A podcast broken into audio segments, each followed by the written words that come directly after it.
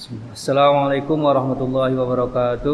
Waalaikumsalam warahmatullahi wabarakatuh. Bila atu Nabi Mustafa sallallahu alaihi wasallam wa ala alihi wa sahbihi wa auladi wa dzurriyyatihi. Thumma ila hadrati wanihi min al-anbiya wal mursalin wal awliya wasyuhada was salihin wassahabati wat tabi'in wal ulama al amin wa salatin wa husin wa jamil malaikatul muqarrabin wa sunila masyayikhina wa masyayikh masyayikhina wa asatidatina wa asatidati asatidatina khusun ila muallifi hadal kitab. Wa sahibi syarhi syai'ul ilmul fatihah A'udzu billahi minasyaitonir rajim. Bismillahirrahmanirrahim. Alhamdulillahi rabbil alamin. Arrahmanir rahim maliki yaumiddin Iyyaka na'budu wa iyyaka nasta'in. Ihdinas siratal mustaqim صراط الذين أنعمت عليهم غير المغضوب عليهم ولا الضالين آمين اللهم فقنا في الدين وعلم التأويل اللهم إني استودعتك ما قرأته وما حفظه ما فهمته وارشده إلي عند حاجتي إليه رب اشرح لي صدري ويسر أمري واحلل عقدة من لساني يفقهوا قولي Bismillah, Alhamdulillah kita bisa melanjutkan ngaji kitab uh, Riyadus Solihin kita akan memulai bab baru. Ini hujannya semakin deras ya. Ini kalau sudah ditakdirkan ngaji itu ya kayak gini ya. Jadi pas baru pas berangkat itu masih gerimis-gerimis ya. pas sudah nyampe baru deras. Itu tandanya memang takdirnya kudu ngaji gitu. Jadi mau pulang nggak ada iya kalau sudah mau pulang selesai hujannya itu jadi nggak bisa dicegah itu. Kalau sudah jadwalnya ngaji memang harus ngaji ya ngaji. Cuacanya diatur itu. Dan kalau kita datang ngaji dalam cuaca hujan kayak gini apalagi berangkatnya tadi sempat gerimis hujan itu pahalanya lebih banyak tuh pahalanya lebih banyak karena ada penghalang gitu ya. Ada sedikit penghalang yang mungkin bikin kita ragu enggak ragu enggak ngaji apa ngaji enggak gitu. Kan al ajru biqadri ta'ab jadi al ajru biqadri ta'ab. Jadi pahala itu bisa dihitung berdasarkan tingkat kepayahan kita, tingkat kesulitan. Kalau tadi ngaji berangkat ngaji agak basah harus pakai jas hujan, nah sedikit ada kepayahan. Nah, kalau kita mau terobos itu ya kita dapat pahala yang lebih dibanding biasanya. Baik.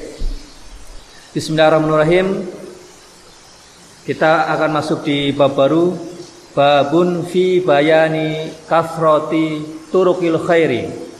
Babun fi bayani kafroti turukil khairi. Babun utawi iki kubab fi bayani kafroti turukil khairi. Ing dalam nerangake akehe piro-piro dalan dalane kebagusan. Babun fi bayani kafroti turukil khairi. Ini bab tentang menjelaskan banyak cara atau jalan berbuat baik. Banyak cara atau jalan berbuat baik. Banyak kebaikan, banyak cara melakukan kebaikan. dalam hal ini kebaikan yang kalau dalam agama Islam kan yang bernilai ibadah gitu ya. Kebaikan yang bernilai ibadah. Nah, dalam Islam kita kenal ibadah itu ada dua ya. Ada ibadah mahdoh, ada ibadah ghairu mahdoh. Ibadah mahdoh itu ibadah yang tata cara pelaksananya sudah diatur oleh Islam, oleh Allah dan Rasulullah. Tata caranya langsung dari Allah dan Rasulullah. Kalau ibadah ghairu mahdoh itu eh, sesuatu yang awalnya bukan ibadah tapi bisa bernilai ibadah. Misalkan karena niat baik. Nah itu baik ibadah mahdoh maupun ghairu mahdoh itu juga banyak ya, kafroh kalau ibadah yang mahdoh misalkan yang aturannya itu uh, Allah yang yang membuat, ada yang wajib, ada yang sunnah gitu. Yang wajib ya sholat, puasa, zakat, haji ya. Itu semuanya wajib, hukumnya fardu ain ya. Semua orang wajib melakukan. Nah, kemudian ada ibadah mahdoh yang sifatnya sunnah ya. Ya sholat sunnah, ya puasa sunnah, ya. E, sedekah, dan lain sebagainya. Itu namanya ibadah. Dan semua ibadah tersebut dibikin banyak, dibikin macam-macam ya. Enggak cuma satu satu model saja ya. Banyak banget ibadah nanti eh, contohnya itu banyak sekali. Nah, kenapa kok ibadah itu dibikin banyak ya? Hikmahnya adalah ini untuk menyesuaikan kebutuhan manusia. Ya. Ibadah dibikin banyak macamnya, terutama yang sunah-sunah gitu ya. Uh, yang mahdo yang yang mahdo yang sunah dan nugeru mahdo itu dibikin banyak hikmahnya menyesuaikan kebutuhan manusia ya. Sebab manusia itu punya kecenderungan yang berbeda terhadap sesuatu. Maka ibadah itu macam-macam ya. Ada orang yang uh, lebih nyaman misalkan atau lebih bisa istiqomah ngaji Al-Qur'an ya. Bisa istiqomah ngaji Al-Qur'an. Ada orang yang bisa istiqomah sholat tahajud.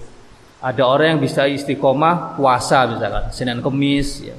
Itu semuanya macam-macam dan sebagainya. Ada orang yang uh, dimudahkan untuk sedekah ya karena mungkin banyak uh, banyak harta gitu kan.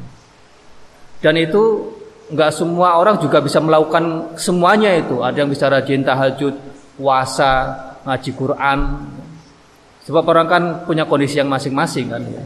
Yang mungkin rajin eh, apa namanya rajin tahajud ya, mungkin juga nggak bisa puasa gitu ya. Yang mungkin rajin ngaji apa rajin baca Al-Qur'an ya, mungkin juga nggak tahajud ya. Tahajudnya mungkin sekali-kali nggak setiap hari gitu kan. Yang mungkin rajin sedekah ya, uh, mungkin nggak sempat puasa karena dia harus kerja itu nyari duit rezekinya rezekinya banyak dari kerja harus nyari duit tuh kalau puasa mungkin akan akan melelahkan ya.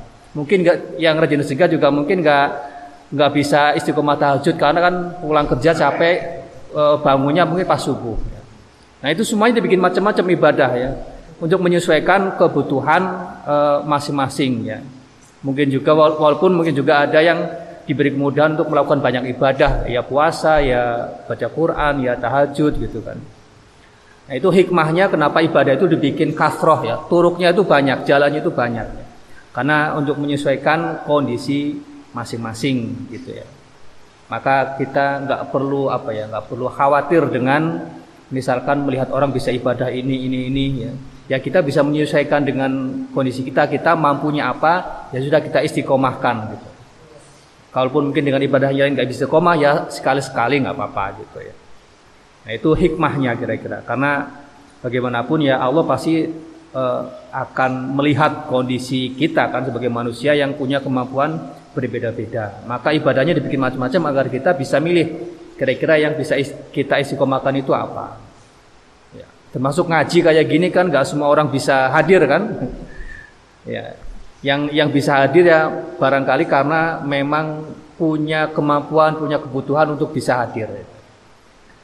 Jadi yang lain kalau misalkan nggak bisa ngaji bukan berarti oh itu nggak bisa berbuat baik ya. Kan bisa jadi dia berbuat baik dengan cara yang lain gitu ya. Karena memang itu banyak uh, kafratu turukil khairi, banyak jalan untuk berbuat baik. Nah hadis ini atau uh, bab ini akan menerangkan hal-hal seperti itu. Nanti banyak banget contohnya. Nah, kita akan mulai dengan dari Al-Qur'annya qala bisdawu sapa Allah Gusti Allah taala mahuluhur sapa Allah wa ma taf'alu min khairin fa innallaha bihi alim wa malan ing opo taf'alu agawe sira kabeh ing ma min khairin nyatane kebagusan fa innallaha maka satemene Gusti Allah bihi kelawan khairin iku alimun uh, dat kang banget ngertine Wa ma taf'alu min khairin fa innallaha bihi alim. Kebaikan yang kalian kerjakan itu Allah benar-benar tahu. Jadi kebaikan apa pun yang kita kerjakan itu dicatat oleh Allah sedikit apa pun. Ya. Sedikit aja dicatat apalagi yang banyak apalagi yang besar. Wa qala lan wis dawuh sapa Allah sapa Allah taala Gusti Allah taala wa ma taf'alu min khairin ya'lamullah. Ini kurang lebih ayatnya sama. Wa malan utawi opo iku taf'alu agawi sira kabeh ing ma min khairin? Nyatane kebagusan ya'lam ngerti hu ing khairin sapa Allah Gusti Allah. Wa ma taf'alu min khairin ya'lamhullah. Ini bedanya di ujungnya saja yang pertama tadi fa innallaha bi alim yang ini ya'lamhullah ya, maknanya maknanya kurang lebih sama apa pun yang kita kerjakan itu diketahui oleh Allah. Wa qala lan wisdawu ta'ala subhanallah ta'ala faman ya'mal mithqala dzarratin khairan yarah. Nah ini ayat yang uh, dari surah yang mungkin kita hafal ya. Famanan utawi sopane wong iku ya'mal ngamal sapa man Mithqala dzarratin ing abote sak dzarrah. Mithqala dzarratin ing abote sak dzarrah. Dzarrah ini biasa diartikan apa? partikel atau atom ya. Tapi dalam kitab tafsir dzarrah itu dimanani zinatu namlatin sogirotin. Jadi dzarrah itu artinya bobot semut yang kecil. Bobot semut yang kecil. Pernah nimbang semut nggak? Pernah nimbang semut nggak? Jangan-jangan kalau semut lewat di atas timbangan pun nggak nggak terdeteksi itu sama timbangannya ya. Mungkin juga butuh timbangan khusus yang yang khusus untuk benda kecil untuk bisa mengetahui bobot semutnya.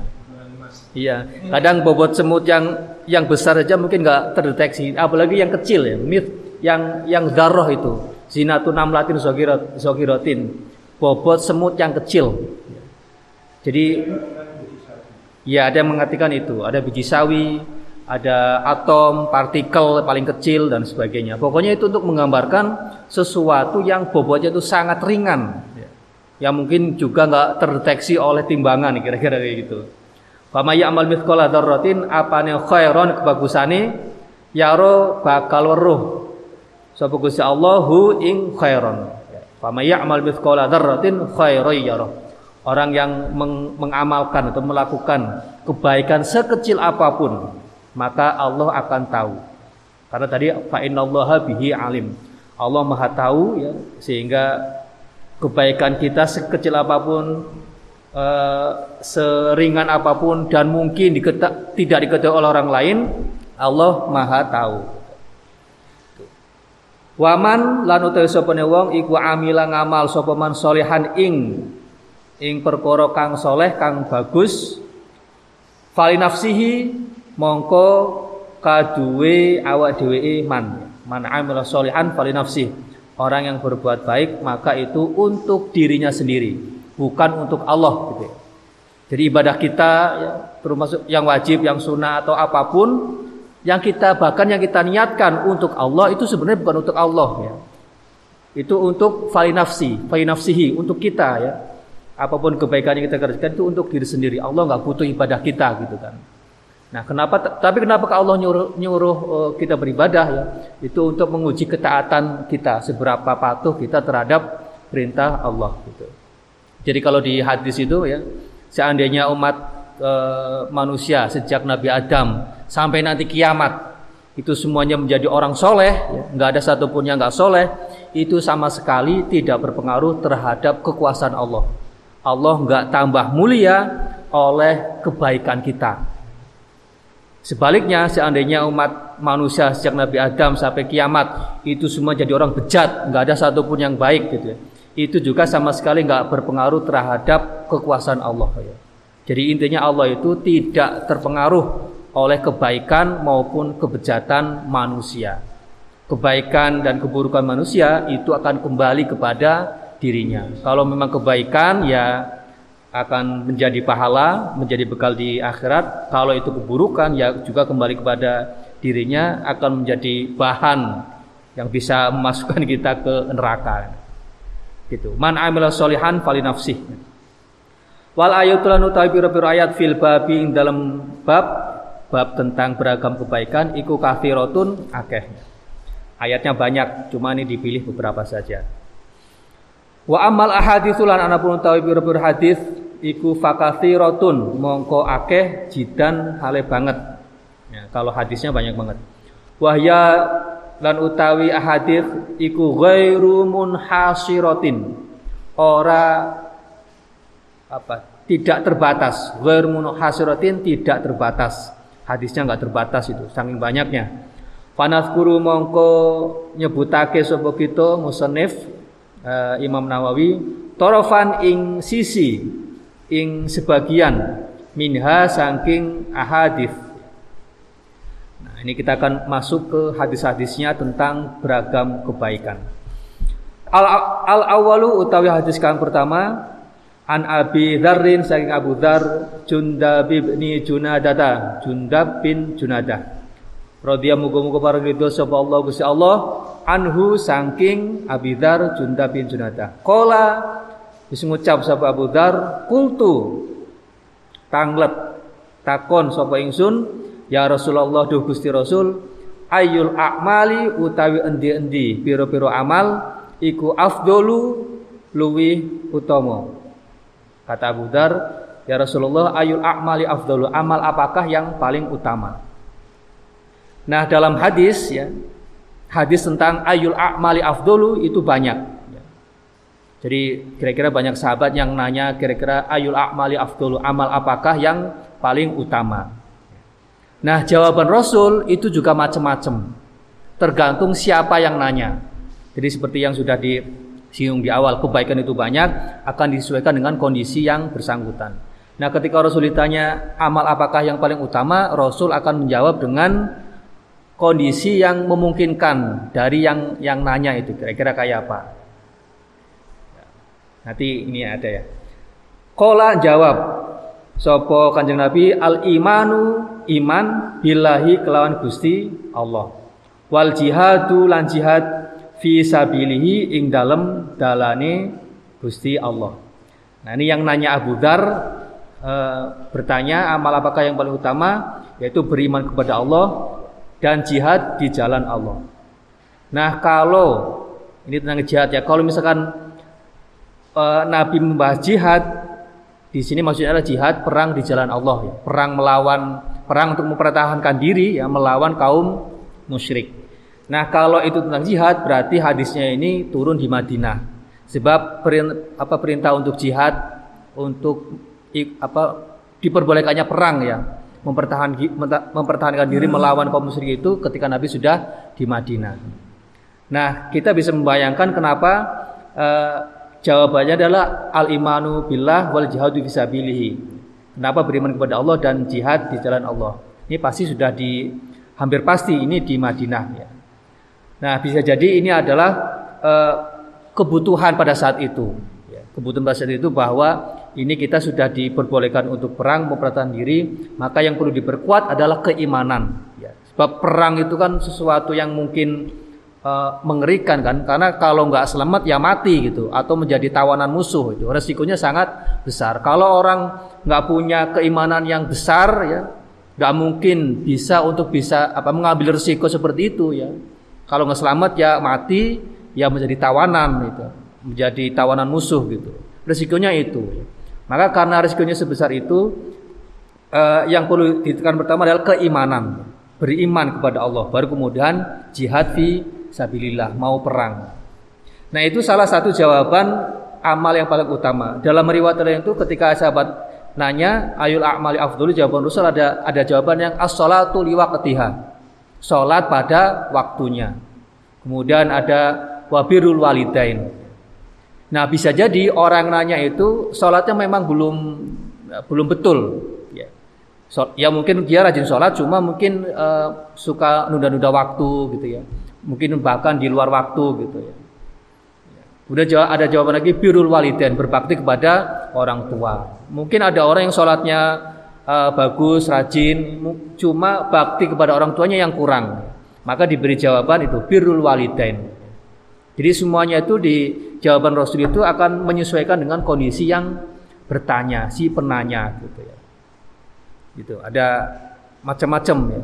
Ada uh, ditanya lagi ayul amali afdolu uh, ada yang dijawab dengan tulul kiam sholatnya yang lama ya. kalau tadi mungkin di awal waktu ya karena mungkin sholatnya belum belum bisa tepat waktu nah yang sudah tepat waktu ya itu di tingkatan kualitasnya jangan cuma di awal waktu tapi tulul kiam lebih lama lagi sholatnya kualitasnya itu ditambah ya gitu. jadi Nabi akan menyesuaikan seperti itu jadi jadi pertanyaan sahabat nah, jawaban Nabi akan menyesuaikan dengan kondisi. Jadi nggak semuanya sama rata ya. Karena tadi Nabi akan memperhitungkan kondisi yang bertanya gitu ya.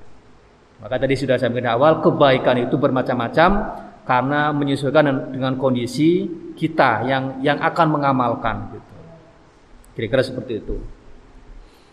Nah, ayul amali afdalu al imanu billahi wal jihadu fi sabilih. Maka kalau misalnya kita cuma ngaji bab ini gitu ya. E, sementara kita nggak ada jihad lagi sekarang ini. Perang lawan musuh kan nggak ada sekarang ya. Ngelawan yang benar-benar e, musyrik kafir gitu ya pada zaman Nabi. Sekarang sekarang ya kemungkinan nggak ada lagi. Kalau cuma di sini yang disampaikan ya kita nggak bisa beramal yang afdol itu ya. Cuma bisa beriman saja. Jihadnya kelewatan ini. Itu kalau kita uh, ngaji bab ini dan cuma diberi alternatif ini saja ya. Tentunya kan Nabi dan Allah kan bijaksana. Nanti dibikin uh, banyak pilihan amalan kebagusan gitu. Kultu takon sapa yang sun Abu Dar ayurikobi utawi endi-endi budak iku afdalu kang luwih utama. Maksudnya di sini budak yang yang lebih bagus untuk dimerdekakan. Ayurikobi utawi endi di budak lengkapnya berarti utawi endi di budak yang yang lebih bagus untuk dibebaskan, untuk dimerdekakan itu afdalu yang lebih utama. Ini soal budak dulu nih ya sebelum ke berikutnya. Soalnya nanti kalau budak eh, budak pada zaman pada zaman Nabi kita jelaskan pada saat ini, hadisnya kita jelaskan pada saat ini dan gak dijelaskan konteksnya nanti akan membingungkan itu, nggak nyambung nanti penjelasannya. Ini budak ya. Jadi di dalam Islam ya, di dalam Al-Quran hadis itu tidak ada dalil, tidak ada nas yang melarang perbudakan. Tidak ada ya. Jadi sampai Nabi wafat eh, dan wahyu terputus ya, nggak ada dalil yang melarang budak. Yang ada adalah indikasi bahwa Islam melarang perbudakan. Yang ada adalah Islam punya visi untuk melarang perbudakan. Kenapa kok nggak nggak apa namanya? Kenapa Nabi tidak melarang budak, perbudakan pada masa itu? Bisa jadi karena budak praktek perbudakan ini sudah usianya ratusan tahun dan bahkan mungkin ribuan tahun. Ya. Jadi Nabi sudah kebagian ujung-ujungnya saja yang mungkin tidak bisa diubah pada dalam waktu seketika. Maka yang dilakukan oleh Nabi, oleh Islam adalah me, apa namanya, e, meminimalisasikan praktek perbudakan. Caranya dengan apa? Caranya dengan membebaskan, membebaskan budak itu menjadi denda untuk pelanggaran-pelanggaran. Misalkan ada pelanggaran e, apa gitu ya dalam Islam, maka dendanya adalah membebaskan budak. Nah itu cara pelan-pelan yang dilakukan Nabi untuk melarang perbudakan. Jadi nggak langsung nggak langsung bahwa budak ini di, di, diharamkan, dilarang, harus dihapus perbudakan.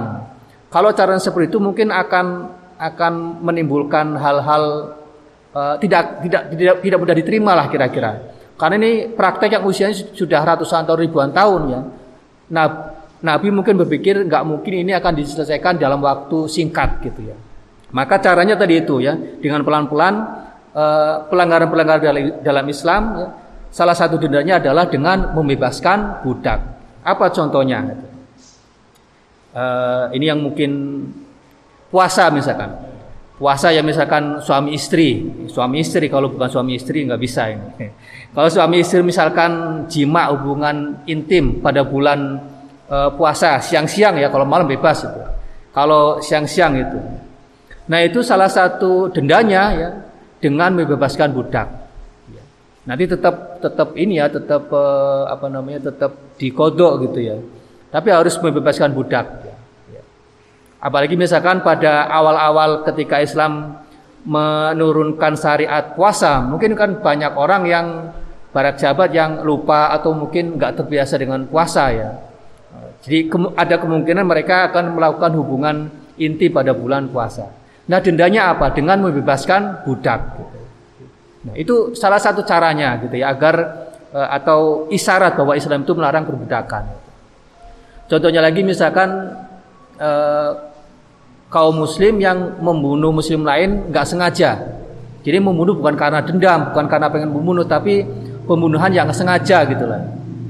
Misalkan e, apa e, nabrak misalkan ketabrak kuda sampai mati misalkan itu kan membunuh tapi kan nggak sengaja nah itu e, pembunuhan semacam itu didenda dengan membebaskan budak jadi tadi sudah dua itu contohnya ya denda yang yang yang harus dibayar dengan membebaskan budak gitu ada lagi misalkan di ayat e, zakat itu ya yang apa namanya delapan golongan yang berhak mendapatkan zakat itu kan rikob Rukub itu budak. budak yang nggak semuanya budak, budak yang sudah melakukan perjanjian dengan tuannya bahwa si budak ini akan dibebaskan kalau mampu bayar uang sekian. Ya. Itu namanya budak mukatab kalau istilah fikihnya itu ya. E, budak yang sudah dijanjikan oleh tuannya bahwa dia bisa bebas kalau sudah mampu bayar sekian. Gitu. Nah, budak ini, si rekob ini dia berhak mendapatkan zakat. Tujuannya apa? Agar uangnya yang terkumpul itu harta yang terkumpul bisa untuk menebus, ya, menebus pembebasan dirinya kepada tuannya itu. Kan kalau zakat kan e, pasti banyak yang ngasih kan bukan dari satu orang, dari sekian orang. Nah uangnya dikumpulkan, kalau sudah terkumpul nilai sekian bisa diserahkan kepada tuannya untuk pembebasan dirinya. Jadi untuk membebaskan dirinya dia berhak mendapatkan zakat gitu. Apalagi ya yang dicontohkan itu. Kalau di fikih itu ada namanya zihar, sumpah zihar. Pernah tahu ya, zihar itu kalau suami misalkan menyamakan ini, menyamakan istrinya dengan e, mahromnya, dengan ibunya, dengan adik perempuannya, ke perempuannya, pokoknya menyamakan istrinya ini dengan e, mahromnya, ibunya, e, istrinya, gitu, e, saudara perempuannya dan sebagainya gitu. Nah kalau seorang suami mengatakan seperti itu, dia tidak boleh bersetubuh, nggak boleh menggauli istrinya. Jadi karena ada ada larangan seperti itu gitu ya. Aturannya seperti itu. Kalau ada suami menyamakan istrinya dengan ibunya atau dengan saudara perempuannya, maka dia tidak boleh menggauli istrinya. Bagaimana cara menggaul, bisa menggauli lagi? Yaitu dengan membebaskan budak. Jadi dendanya dengan membebaskan budak. Gitu. Jadi ada berapa itu? Jadi ada sekian, ada sekian aturan yang kalau dilanggar maka dendanya adalah dengan membebaskan budak. Nah, itu cara Nabi apa meminimalisasikan perbudakan seperti itu ya. Pelanggar ada pelanggaran-pelanggaran, maka dendanya lah dengan membebaskan budak gitu. Itu apa namanya? E, dari dari contoh seperti itu ya, maka ada isyarat. Islam memang tidak melarang perbudakan secara secara tegas, tapi baru bersifat visi, baru bersifat visioner gitu kan. Nah, kan buktinya sekarang ya hampir nggak ada budaya negara masyarakat yang melegalkan perbudakan. Sekarang nggak ada. Sekarang nggak ada. Jenis apa pun perbudakan sudah ilegal sekarang itu. Nggak ada kan perbudakan zaman sekarang kan, apalagi perbudakan yang ada pada zaman Nabi gitu kan. Kecuali ISIS tuh ya. ISIS kan pada kemarin saat masih eksis kan pengen menghidupkan kayak gitu kan perbudakan sampai ada berita itu e, perempuan yang sudah ditangkap itu ya dijadikan budak sehingga ketika mereka menolak untuk diajak hubungan seksual mereka dihukum sampai dibakar itu kan. Nah itu kan bertentangan dengan visi Islam kan yang punya visi untuk apa melarang perbudakan. Ini kok malah pengen dihidupkan lagi gitu ya. Itu bukan cuma kembali ke zaman Nabi, tapi sudah balik lagi ke zaman sebelum Nabi itu ya. Ketika perbudakan mungkin uh, ketika manusia diperbudak itu sudah bisa diberlakukan semau-maunya gitu kan. Jadi seperti itu gitu. Jadi perbudakan ya, ini tidak dilarang secara tegas tapi secara isyarat saja ya. Makanya sekarang terbukti tidak ada lagi perbudakan. Nah ini berkebalikan dengan Homer ini. Berkebalikan dengan Homer. Kalau Homer itu dilarang seketika pada saat Nabi masih hidup. Kenapa alasannya? Karena Homer ini efeknya langsung. Ya. Orang mabok itu kan pasti hilang kesadaran gitu ya. Kalau hilang kesadaran nggak bisa sholat. Namanya orang mabok kan ngomong aja nggak jelas apalagi bisa khusus sholat kan. Ya. Maka itu dilarang dilarang seketika karena efeknya langsung gitu kan. Walaupun pada masanya pada masa Nabi juga berjenjang kan yang pertama mungkin disebutkan uh, efek madorotnya. Yang kedua jangan sholat kalau masih mabok. Baru yang ketiga dilarang secara tegas bahwa khomer itu uh, apa namanya dilarang. Nah berbeda dengan perbudakan, kalau sekarang nggak ada perbudakan, sekarang khomer itu masih ada gitu kan. Walaupun sudah dilarang pada zaman Nabi gitu. Ya, sekarang hampir di semua negara, di semua budaya punya punya arak ya punya arak khas gitu kan arak khas gitu arak arak Bali gitu kan kalau di Indonesia ya Bahkan mungkin kaum muslim juga masih banyak yang mengkonsumsi uh, alkohol gitu kan. Jadi ada itu perbedaan antara perbudakan khomer ya, dari sisi pelarangan dan dari sisi budaya gitu ya. Nah itu kira-kira tentang perbudakan. Nah Abu Dhar ini nanya ya, karena kan ini juga jadi contoh indikasi bahwa perbudakan itu e, sebenarnya mau dilarang. Ayuriko bi afdol, budak paling bagus apa yang e, yang apa namanya, yang sebaiknya dibebaskan, gitu. Jadi punya kualitas seperti apa yang layak atau yang bagus untuk dimerdekakan. Kola jawab sopo kanjeng Nabi.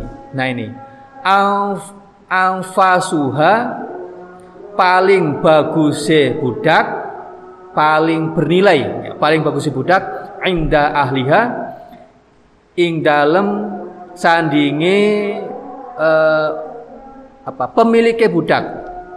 Wa aksaru halan paling ake budak apa nih samanan regone. Jadi budak seperti apakah yang paling bagus untuk dimerdekakan? Yaitu yang paling berharga yang dianggap paling berharga menurut pemiliknya dan yang harganya paling mahal. Nah ini jadi seperti itu ya kenapa kok budak yang paling disukai yang harganya paling mahal kok malah justru uh, dianjurkan untuk dibebaskan dan pahalanya itu lebih besar. Karena itu orang yang punya kesenangan terhadap sesuatu dan harus dilepaskan itu kan, itu kan harus melewati pergolakan batin kan, sesuatu yang paling disenangi itu ya. Sesuatu yang paling disenangi sehingga ketika dia berhasil mengalahkan dor apa dorongan batinnya ya, ya saya senang ini, masa ini harus dilepas itu kan. Harus ada pergolakan batin seperti itu, maka itu sesuatu yang paling bagus nilainya bagus, maka ketika dilepas pahalanya juga paling bagus. Nah di hadis sebelumnya kan kita sudah baca itu sedekah apakah yang paling utama? Yaitu sedekah dari orang yang pelit, dari dari harta yang mau ditabungin karena punya tujuan tertentu. Ya. Pokoknya ada target, tapi kita mau menyedekahkan harta itu. Itu kan ada perjuangan luar biasa kan. Ini sudah ngumpulin sekian sekian ratus juta mau beli mobil, Tiba-tiba ada tetangga yang butuh sekian puluh juta dan kita mau nyedekahin. Nah, itu pahalanya sangat luar biasa besar gitu kan. Selain nilainya juga besar gitu ya. Karena ada itu, ya. ada pergolakan batin yang harus dilawan ketika dia mau menyedakan seperti itu. Nah pada masa Nabi juga seperti itu Budak yang paling bagus untuk dimerdekakan adalah Budak yang dianggap paling bernilai bagi pemiliknya Dan harganya paling mahal gitu. Itu kan pasti akan berat bagi orang yang mungkin Sudah punya sifat melekat terhadap terhadap hal yang bersifat materi kan terhadap perbudakan. Nah itu. Kultu takon sopo insun Abu Dar. Fa illam af'al, fa illam mongko lamon ora af'al. Ora sanggup nglakoni sopo insun. Nah, gimana kalau saya nggak bisa? Nih, nih, ini bukti bahwa uh, apa? Masih punya sifat melekat, kemelekatan terhadap perbudakan terhadap budak yang bagus gitu ya.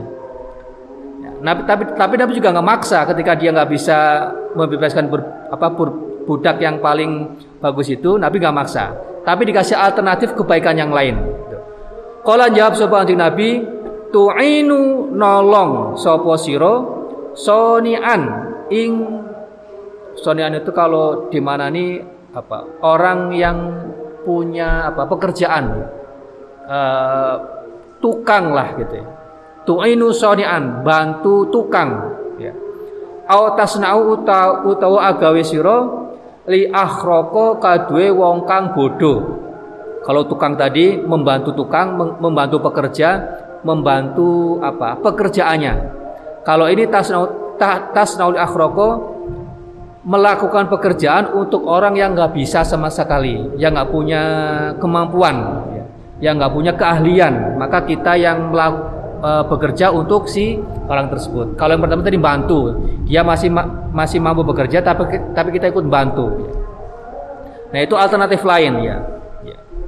Ya, kalau misalkan uh, apa namanya tetangganya lagi bikin rumah, di sini masih ada nggak tradisi apa namanya kalau kita bikin rumah terus masyarakat ikut uh, bantu ngangkatin genteng kayak gitu ya atau kerja bakti lah ya kerja bakti bangun sekolah misalkan sekolah lagi bangun pondok lagi bangun terus tetangga ikut bantu. Itu tu tu'inu soni'an, bantu tukang dalam menyelesaikan pekerjaannya.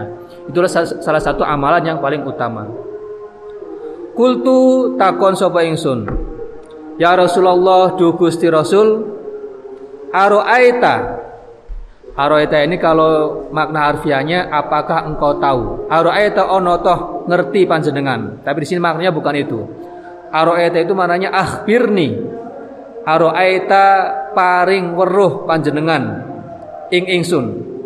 In du'uftu lamun apes sapa ingsun lamun lemah sapa ingsun an ba'dil amali saking setengah saking setengah amal. Nah, kemudian uh, tanya lagi Abu Dhar, "Ya Rasulullah, aro'ayta in tu'aftu an ba'dul amal?" Ya Rasulullah kalau misalkan saya kalau iman nggak bisa nggak bisa ditawar ya, nggak bisa saya nggak bisa beriman Rasul, ya artinya bukan orang Islam itu kan. Jadi nggak bisa ditawar kalau iman ya iman. Yang bisa yang bisa ditawar itu jihad. Ya Rasul kalau saya nggak bisa ikut perang gimana? Kalau saya masih senang sama budak saya gimana Rasul nggak bisa dibebasin ini susah Rasul. Terus kalau saya nggak bisa ikut bantu tetangga gimana? Kalau saya nggak bisa melakukan amal itu semua gimana? Kalau Rasul nggak juga nggak langsung misalkan ngambek gitu ya, nggak nggak apa, nggak langsung menghakimi. Oh kamu maunya ngapa? Mau mau apa yang mau apa kamu untuk bisa membantu Islam? Kalau nggak semuanya nggak bisa. Rasul nggak seperti itu. Tetap ngasih alternatif. Ya. Kalaupun nggak bisa melakukan yang paling baik, ya yang sedengan. Kalau sedengan sedengan nggak bisa, ya sudah yang paling rendah. Nah, apa yang paling rendah ini? Kola jawab sopo kanjeng Nabi, takufu nahan sopo siro syarroka ing keelean siro kejelekan kejelekanmu anin nasi saking menungso. Takufu syarroka anin nas. Kalau kalian nggak bisa melakukan amal yang paling bagus, yang sedengan, ya sudah paling rendah. Kalau kamu nggak bisa bermanfaat bagi orang lain, paling nggak jangan merugikan orang lain. Kalau kamu nggak bisa bantu orang lain, paling nggak jangan recoki, jangan rusui orang lain. Diem aja udah gitu ya. Itu sudah bagus itu. Takufu syarroka anin nas. Ya. Kamu menahan dirimu untuk untuk melukai orang lain. Ya. Fa innaha moko satemene takufu syarroka anin nas sedekah sedekah mingka saking siro ala nafsika ing atase awak dewe siro. Nah itu. Jadi kebaikan yang paling bagus adalah ketika kita menang, nggak ngapa-ngapa itu sudah dianggap bagus itu. Daripada misalkan merusui orang yang lagi lagi bekerja misalkan, daripada uh, mengganggu orang lain gitu. Daripada uh, apa? Uh, merugikan orang lain. Itu sudah dianggap kebaikan gitu. Maka kalau kita nggak di rumah nggak ngapain ya diniati sedekah itu bu, ya. diniati ya daripada keluar nanti ketemu diajak temen ngobrol sampai pagi nggak ada nggak apa diajak hal-hal yang mungkin nggak nggak bermanfaat nggak baik gitu kan, mending di rumah. Niatnya sedekah ya, karena mungkin ngaji juga males mau sholat juga males gitu ya. Sudah pokoknya diem diniati nggak pengen maksiat itu juga sedekah itu ya. Takufu syarroka aninas fa inna minka ala nafsika. Sedekah dari diri kita untuk diri kita. Nah, itu itu ya, itu kebaikan paling bawah gitu ya. Walaupun paling bawah tetap namanya kebaikan gitu kan. Gitu. Jadi jadi Islam itu apa memberikan banyak alternatif kebaikan dari yang paling utama, yang paling tinggi, sedengan ataupun yang paling rendah. Kita bisa melakukan sesuai kemampuan gitu ya. Jadi itu prinsipnya. Kalau kita nggak bisa melakukan yang uh, yang terbaik, kita masih bisa melakukan hal yang uh, paling bawah, yang bersifat kebaikan gitu ya. Gitu. Kalau kita nggak bisa menguntungkan orang lain, paling nggak jangan merugikan orang lain. Kalau kita nggak bisa bermanfaat uh, kepada orang lain, paling nggak jangan membahayakan orang lain. Itu sudah sudah namanya sedekah itu, sudah dinilai dengan kebaikan. Makanya sedekah itu bukan bukan cuma mengeluarkan harta gitu kan. Sedekah itu semua hal yang kita niatkan untuk Allah. Itu namanya sedekah gitu ya. Dan bernilai ibadah ya. Karena kita niatkan untuk Allah, maka menjadi ibadah. Itu namanya sedekah gitu. Memang umumnya kan kalau sedekah pasti uh, dengan dengan harta kan itu pun apa namanya anggapan para sahabat pada masa Nabi juga seperti itu. Sedekah itu mereka anggap cuma dengan dengan harta. Nabi kemudian menjelaskan bahwa sedekah itu macam-macam, bukan cuma dengan harta. Salah, salah satunya ini ya. Kita diem, niatnya nggak nggak melukai orang lain, nggak maksiat juga sedekah itu. Muttafaqun alaih. As-soni'u As-soni'u mana soni ini? Bisodi al-muhmalati hadha wal masyhur waruwiya do'ian. Jadi ada tu'inu soni'an, tu'inu do'ian. Ini beda riwayat. Kalau soni'an tadi artinya tukang ya. Kalau do'ian itu artinya orang yang punya kebutuhan. Orang miskin, eh, pokoknya orang yang punya kebutuhan. Kalau kita mau bisa bantu orang yang punya kebutuhan, ya, orang yang butuh kita bantu, maka itu bisa menjadi salah satu amalan yang paling utama. Wa nahwi lan sepadane mengkono-mengkono uh, fakrin wa au iyalin. Au diain min fakrin au iyalin. Wal akhraku manane akhraq alladzi la yutqinu alladzi kang la yutqinu kang ora menguasai mayu hawilu kang nyubo sopo man filahu ing agawene Allah di kalau akhrok tadi orang bodoh ya orang yang nggak menguasai apa pun. Nah, ini sedikit lagi nih. Satu lagi. Biar nanti bisa beragam contoh-contoh kebaikannya. Asani utawi kang utawi hadis kang kaping pindho. Ya baru hadis yang pertama ternyata tadi Asani utawi hadis kang pindho an Abi Dzarrin saking Abu Dzar aidon halimane radhiyallahu anhu anna Rasulullah saat Gusti Rasul sallallahu alaihi wasallam qala dawuh sapa Rasul yusbihu dadi atau manjing esuk itu kalau mana harfiahnya ala kulli sulama ing atase saben-saben persendian persendian manusia min ahadikum saking salah sijine sira kabeh Opo sodakotun sedekah. Yusbihu ala kulli sulama min ahadikum sodakotun. Jadi manusia itu punya persendian. Jadi di riwayat lain itu dijelaskan oleh Nabi, manusia itu punya 360 persendian. Nah, manusia itu punya 360 persendian. Dari mana Nabi tahu? Enggak tahu, mujizat kali ya. Nabi kan nggak punya alat atau nggak punya apa ya ilmu pengetahuan tentang apa sekarang itu tentang anatomi tubuh kan. Karena mungkin pada masa itu ya belum berkembang ilmu pengetahuan yang seperti itu ya. Ya, ya kalau kita mau jawab gampang ya dari mujizat lah kira-kira seperti itu. Nah ternyata benar itu kalau dihitung secara ilmiah. Ya, saya sempat googling itu berapa jumlah persendian persendian manusia. Benar 360 ya. sama dengan pernyataan Nabi Hadisnya sahih itu. Jadi manusia punya 360 uh, persendi, persendian.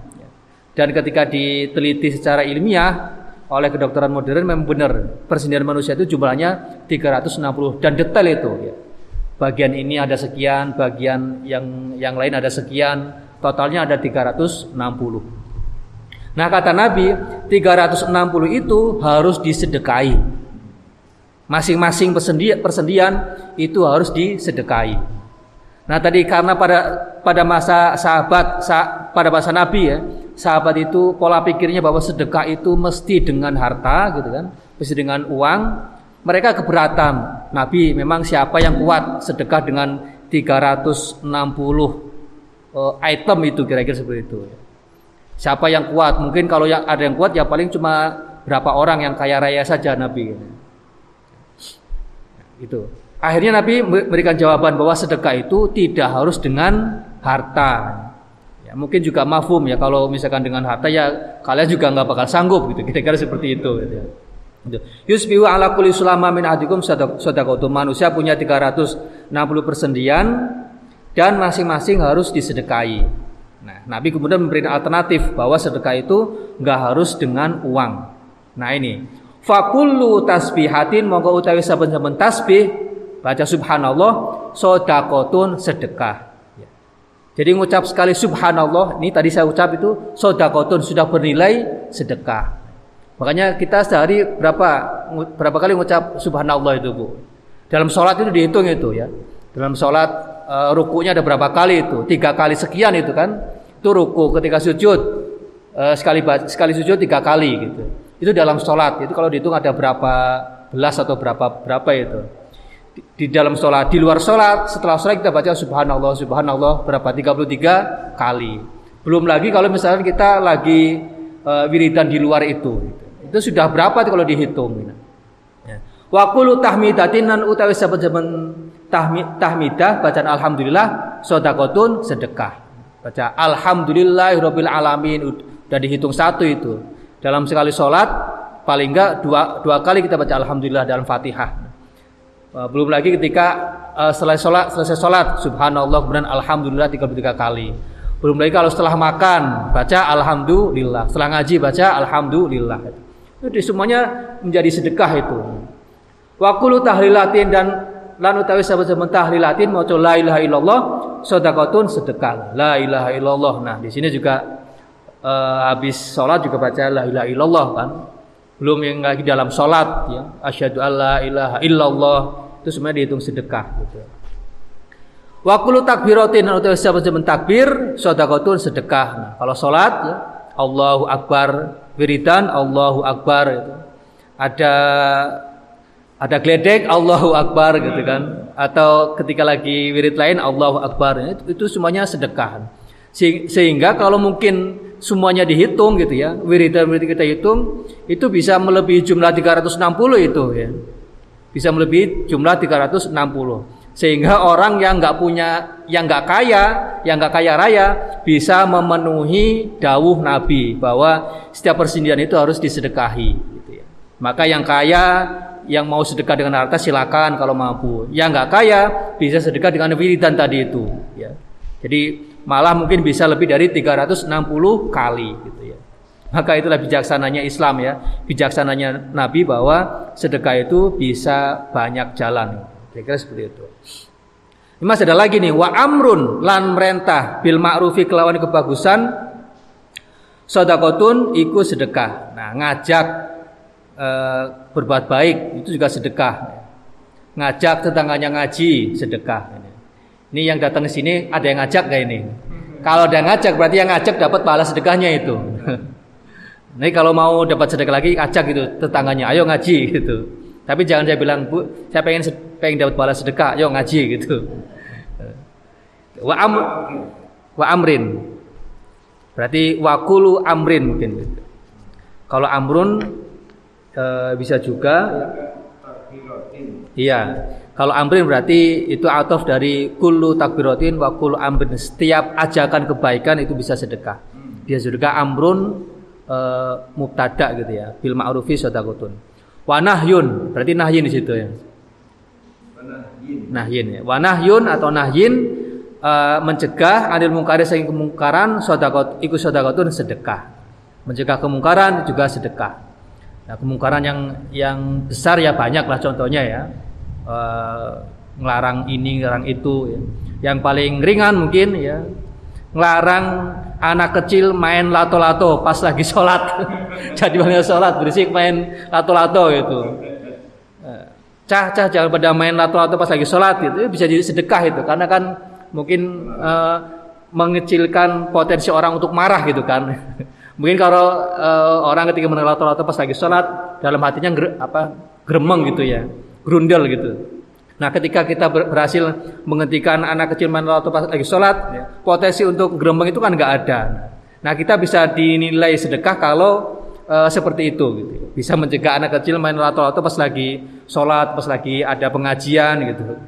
Biar orang lain nggak gremeng kita berhasil mencegah orang gremeng itu bisa nilainya sedekah gitu kan. Gremeng kan e, apa penyakit hati kan, mungkin dengan kemarahan dan sebagainya gitu. Kita bisa mencegah orang marah itu bisa bernilai sedekah. Nah, wayutsiu. Nah, tadi banyak banget contoh dari e, sedekah yang e, sebagai kompensasi dari 360 e, apa namanya e, persendian yang yang yang mesti disedekahi. Tapi ada yang lebih ringkas lagi yang bisa mengcover ya, menutup semua contoh-contoh sedekah yang sepadan dengan 360. Nah, apa itu? Wa yuzi'u lan nyukupi min dzalika saking mengkono-mengkono kabeh tadi itu dari mulai tasbih, tahmid, tahlil, takbir, amar ma'ruf nahi mungkar. Itu semuanya bisa nilainya ya, nilainya bisa sepadan dengan wa yuji'ulan nyukupi min dzalika apa mungkon kabeh apa rakaatani rong rakaat yarka'u kang kang ruku kang salat sapa man huma ing rakaatani minaduha saking salat duha. Nah, sekali sholat duha itu bisa menutupi 360 sedekah yang bisa yang mesti apa sebagai kompensasi dari apa 360 persendian itu. Jadi kalau misalkan kita mau uh, simple ya, ringkas untuk memenuhi 360 persendian yang harus disedekah itu kita bisa sholat duha. Sholat duha gitu. Tapi kan kita kalau sholat duha pasti kan juga tahmid, juga takbir, tahlil dan sebagainya kan ya. Nah, sholat duha itu bisa mencukupi kebutuhan 360 sedekah untuk persendian. Nah, untuk bisa untuk bisa sholat duha juga perlu perlu perlu kemauan kan. Sholat duha kan e, kelihatannya kan ringan kan, dua rakaat itu ya. E, sebelum kerja, sebelum ke sawah atau pas lagi pertengahan kerja. Menyempatkan waktu yang mungkin cuma berapa menit itu kalau kalau nggak ada kemampuan dan nggak ada apa nggak ada hidayah juga susah itu kan iya. Tapi kalau misalnya kita nggak mampu duha misalkan ya nggak usah nggak usah, nggak usah bersedih hati kan kita bisa mengalihkan kebaikan sholat duha dengan kebaikan yang lain seperti tadi dicontohkan kan ada orang yang bisa istiqomah duha ada orang bisa istiqomah puasa, tahajud, baca Quran dan sebagainya. Nah, kita bisa beristiqomah dengan uh, kemampuan kita apa. Gitu. Yang pentingnya kan istiqomahnya itu kan daripada misalkan nggak bisa nggak punya amalan istiqomah sama sekali gitu. Rawis kirawatake hu ngadir sapa muslimun imam muslim. Asulama utawi manane sulama, nah ini penjelasannya. Bidomisini kelawan domasine su asu bukan asu ya. Asulama. Ini kalau dipedot jadi asu. Asu bidomisi ini al muhmalati. Uh, bukan asu, asulama. Wa takhfifil lami lan uh, enteng lame, maksudnya nggak ada tasydidnya, bukan asul lama, tapi asulama. Wa fathil mimi lan fatah mimi, asulama maknane iku al mafsilu mafsil itu artinya jadi tulang-tulang sendi persendian e, manusia. Asulama maknanya persendian.